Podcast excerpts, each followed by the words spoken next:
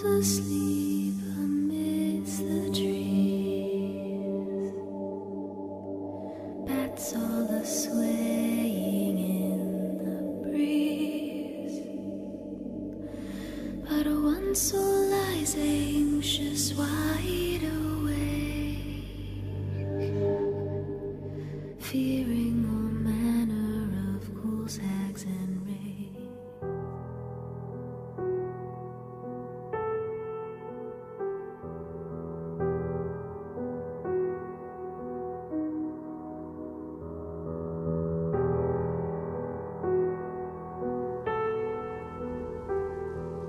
Halo, salam kenal, dan selamat datang di podcast Di Balik Kejadian.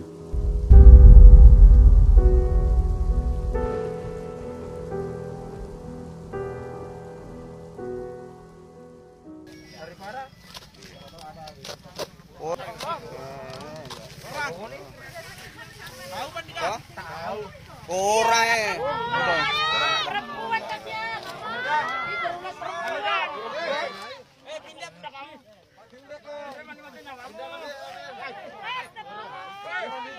Sore itu, warga kampung Wonorejo, Surabaya digegerkan dengan penemuan potongan kepala di dalam kantong plastik yang tersangkut di sisi sungai Wonorejo. Segera, warga desa melaporkan kejadian tersebut ke Polsek Tegal Sari, yang kebetulan letaknya tidak jauh dari lokasi penemuan potongan kepala tersebut. Tak lama kemudian, polisi pun datang dan membawa potongan kepala tersebut ke RSUD Dr. Sutomo untuk diidentifikasi. Berita yang tak hanya menggegerkan seluruh warga kampung Wonorejo tersebut didengar oleh Andri, warga kampung Malang, yang kebetulan saat itu Andri juga sedang mencari Susi, yang merupakan kakak perempuannya yang hilang. Dengan mengendarai sepeda motornya dan ditemani salah satu keluarganya, Andri pun bergegas menuju RSUD Dr. Sutomo. Dan tak lama kemudian, Andri sampai dan langsung menuju kamar jenazah dengan berlari.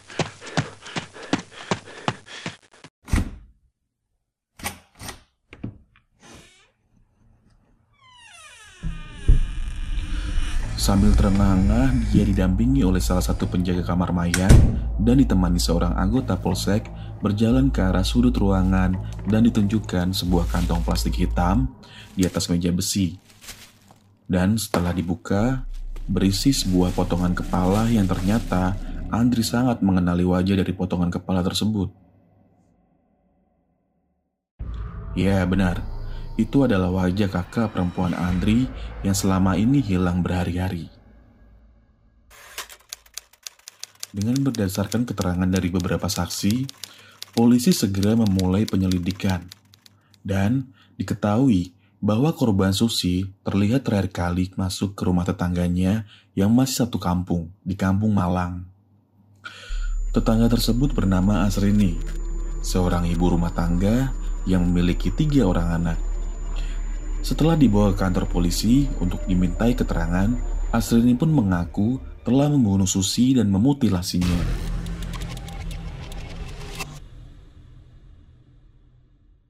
Kronologisnya ketika itu, pada bulan Februari 1996, sekitar pukul 4 sore, Susi datang ke rumah Asrini untuk menagih hutang senilai Rp20.000. Namun, Asrini belum bisa melunasi hutangnya, dan seketika Susi marah dan memaki-maki Asrini. Karena kesal dimaki-maki oleh Susi, Asrini pun terpancing emosinya. Dan ibu tiga anak tersebut secara cepat meraih sepotong besi yang berada di dekatnya dan menghantamkannya ke kepala Susi. Setelah tersungkur, Asrini melanjutkan hantaman besinya itu beberapa kali hingga Susi tewas ketika. Setelah melihat Susi tersungkur tak bernyawa dan penuh darah, Asrini menyeret jasad Susi ke dapur untuk disembunyikan dan menutupinya dengan tikar. Lalu membersihkan seluruh bekas darah yang berceceran. Setelah itu, sekitar pukul 2 pagi, Perlahan, Asrini mengendap-endap ke dapur dan membawa sebuah pisau besar. Dan Asrini pun mulai memotong-motong tubuh Susi hingga 10 bagian dan memasukkan potongan-potongan tubuh tersebut ke dalam kantong plastik. Kemudian membuangnya ke sejumlah tempat sampah dan sungai esok harinya.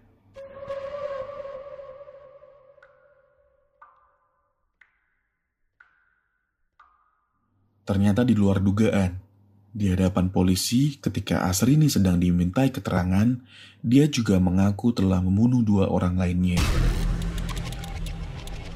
Mereka berdua adalah Radini dan Sari, yang tak lain dan bukan merupakan tetangga dari Asrini juga, yang sudah lama menghilang dan tak pernah ditemukan. Cerita di balik terbunuhnya Radini dan Sari juga ternyata adalah masalah hutang. Astrini memiliki hutang sebesar 1.250.000 kepada Radini dan membunuhnya pada bulan Agustus 1992. Lalu, Sari juga terbunuh akibat menagih hutang kepada Asrini sebesar Rp450.000 pada November 1993. Dengan dalih yang sama, karena tersinggung ketika ditagih hutang, Asrini tega membunuh kedua tetangganya tersebut. Dan seperti korban sebelumnya, Asrini juga memutilasi tubuh Radini dan Sari menjadi 10 bagian dan membuangnya ke sungai.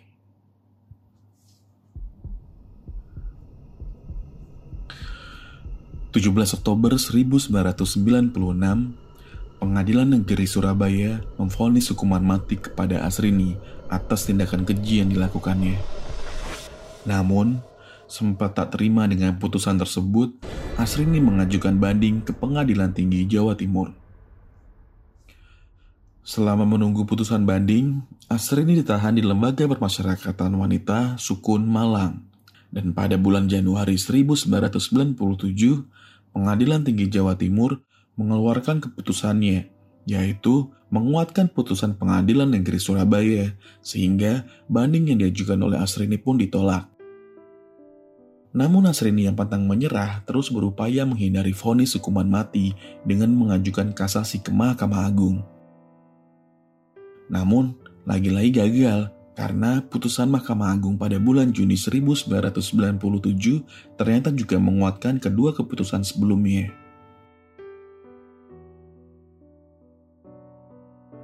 Masih pantang menyerah, Asrini mengajukan peninjauan kembali ke Mahkamah Agung. Namun, kembali ditolak dan putusannya tetaplah sama, yaitu hukuman mati. Grasi menjadi harapan terakhir Asrini yang dia ajukan pada tahun 2004 kepada Presiden.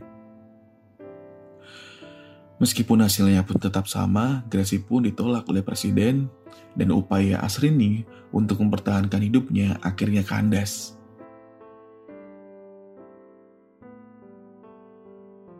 Dan Asrini pun dipindahkan ke rutan Madai Sidoarjo untuk menjalani masa isolasi selama lima hari sebelum dieksekusi mati.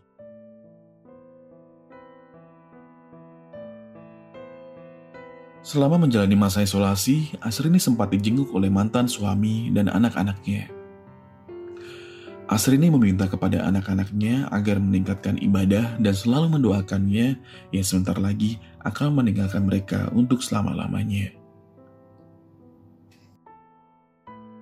Asrini juga menitip pesan kepada anak sulungnya untuk menyampaikan permintaan maaf kepada keluarga ketiga korbannya.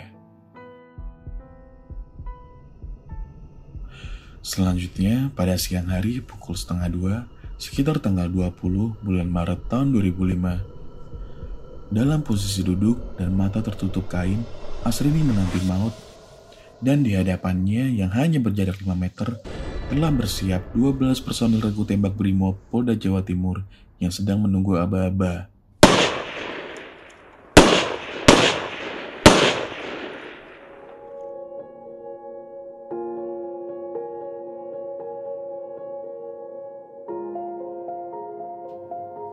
dan dengan sekejap jantung Asrini pun tertembus enam peluru tajam. Asrini beringsut dan terkulai tak bernyawa.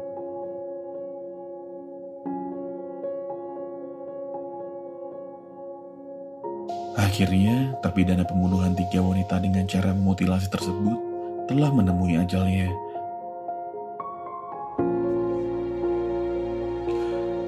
Meskipun keluarga korban harus menunggu selama 9 tahun lamanya untuk mendapatkan keadilan secara hukum.